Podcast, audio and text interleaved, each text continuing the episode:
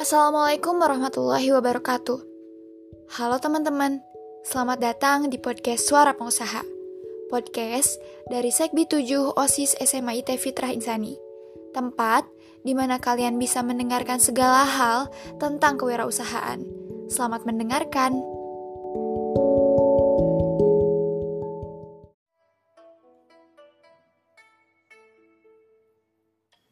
Hampir seluruh masyarakat dunia sekarang mengenal Alibaba.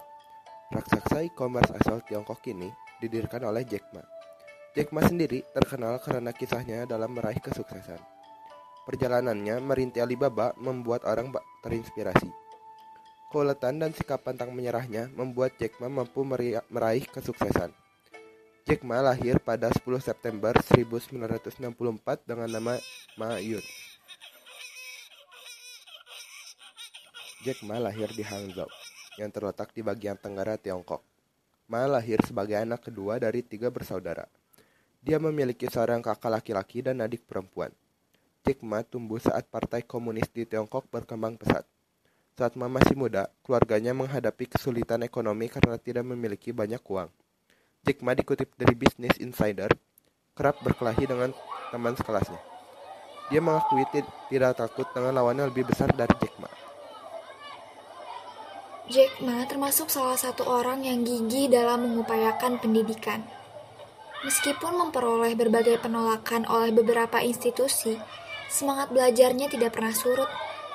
Ia termasuk orang yang beranggapan bahwa sekolah dapat memperbaiki keadaan. Oleh sebab itu, Jack Ma mencoba mendaftar kuliah dan baru beruntung pada kesempatan ketiga di Hangzhou Teachers Institute. Artinya, dia sudah menerima penolakan sebanyak dua kali loh teman-teman. Tidak cukup sampai di situ, bahkan Jack Ma juga sudah mendaftarkan diri ke Universitas Harvard sebanyak 10 kali namun tidak pernah diterima sama sekali. Hampir setengah hidupnya selalu berhadapan dengan penolakan. Mulai dari penolakan oleh setiap sekolah, bahkan sejak tingkat dasar. Hanya karena nilai ujian matematikanya yang kurang bagus. Hingga penolakan dari berbagai tempat kerja. Setelah lulus kuliah, ia mencoba melamar kerja di berbagai perusahaan namun tak kunjung memperoleh pekerjaan. Namun akhirnya, ia mencoba menjadi guru bahasa Inggris, sebagaimana pengalamannya menjadi pemandu wisata ketika kecil. Pendidikan non formalnya diperoleh ketika menjadi pemandu wisata bagi turis asing yang berkunjung ke Hangzhou. Selain mendapat upah dari pekerjaan tersebut, ia juga memperoleh ilmu berupa pengalaman serta kemampuan bahasa Inggrisnya menjadi lebih baik. Dalam biografi Jack Ma, Karirnya dimulai ketika ia berusia 12 tahun dengan menjadi pemandu wisata. Kala itu, wilayah tempat tinggalnya dikunjungi oleh Presiden Nixon dari Amerika Serikat, sehingga wilayah tersebut banyak dikunjungi turis asing untuk berwisata. Pekerjaannya sebagai pemandu wisata turis asing selama 8 tahun membuat ia merubah cara pandangnya menjadi lebih global. Jack Ma belajar dari apa yang diceritakan para wisatawan yang berbeda jauh dari pelajaran yang diperolehnya di sekolah, baik oleh guru maupun buku pelajaran. Setelah lulus kuliah, Jack Ma mencoba peruntungan mengirim lamaran di 30 perusahaan. Namun semuanya ditolak. Bahkan, ketika melamar menjadi karyawan KFC, dari 24 pelamar, hanya 23 orang yang lolos. Anda tidak diterima bekerja di sini. Seperti yang kita tahu, satu-satunya orang yang tidak diterima menjadi karyawan KFC yaitu Jack Ma sendiri. Satu-satunya pelamar yang ditolak oleh KFC tidak lantas membuatnya panas semangat. Ia terus berusaha, meskipun dari 30 perusahaan tepatnya melamar, belum ada hasil. Akhirnya ia memutuskan menjadi guru bahasa Inggris berbakal kemampuannya selama menjadi pemandu wisata. Alibaba lahir di, di latar belakang ketika Jack Ma menggunakan internet pada 1995 untuk mencari kata bir dan Cina. Namun ia tidak menemukannya. Hal tersebut lantas mendorongnya untuk menciptakan halaman website yang melayani jasa terjemahan bahasa Mandarin. Laman website Alibaba diciptakan dengan bantuan seorang teman yang sangat bagus hasilnya. Terbukti dengan selang beberapa jam semenjak diluncurkan, banyak tutorial yang masuk membantu pembangunan situs dan mengenaikan penghasilan. Selang 4 tahun kemudian, Jack Ma membangun Alibaba Group yang tidak hanya mengurusi jasa terjemahan bahasa Mandarin saja untuk sekelas website, namun merambah ke berbagai bidang. Bahkan, kini perusahaan tersebut telah menjadi e-commerce terbesar di China. Alibaba juga sangat diperhitungkan di dunia.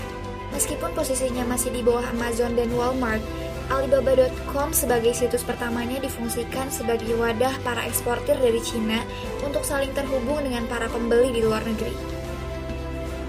Perkembangan Alibaba Alibaba juga dapat menarik investor dengan cepat, sehingga dapat berkembang hingga sebesar sekarang.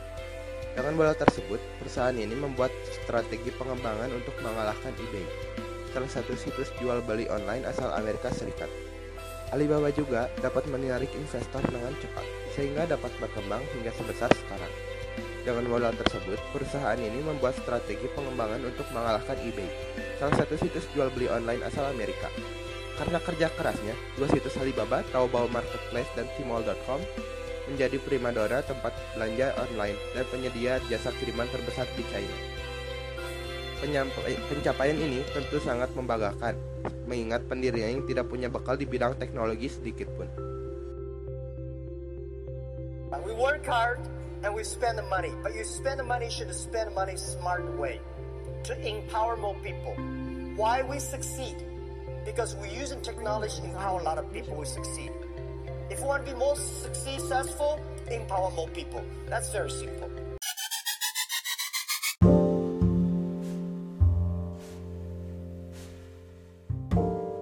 Tanpa memiliki latar belakang di bidang teknologi dan komputerisasi, Jack Ma ternyata mampu mendirikan dan mengembangkan Alibaba Group menjadi reseller online terbesar di Cina. Karena hal tersebut, dia sekarang menjadi orang terkaya di Cina dan sangat berpengaruh di dunia. Ide-ide bisnis yang lahir dari pemikirannya yang super gila dan fantastis tersebutlah Alibaba Group bisa eksis seperti sekarang. Bahkan oleh para rekan maupun kompetitornya, ia mendapatkan julukan sebagai Crazy Jack. Jack Ma menjadikan pengalamannya sering ditolak ke dalam manajemen Alibaba. Ia lebih menekankan bahwa situs besutannya mampu membantu banyak konsumen, menciptakan lapangan kerja, serta menyediakan pelayanan untuk masyarakat.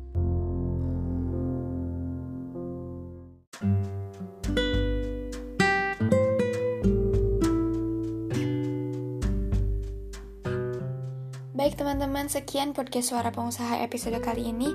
Sampai jumpa di episode selanjutnya. Salam sukses. thank you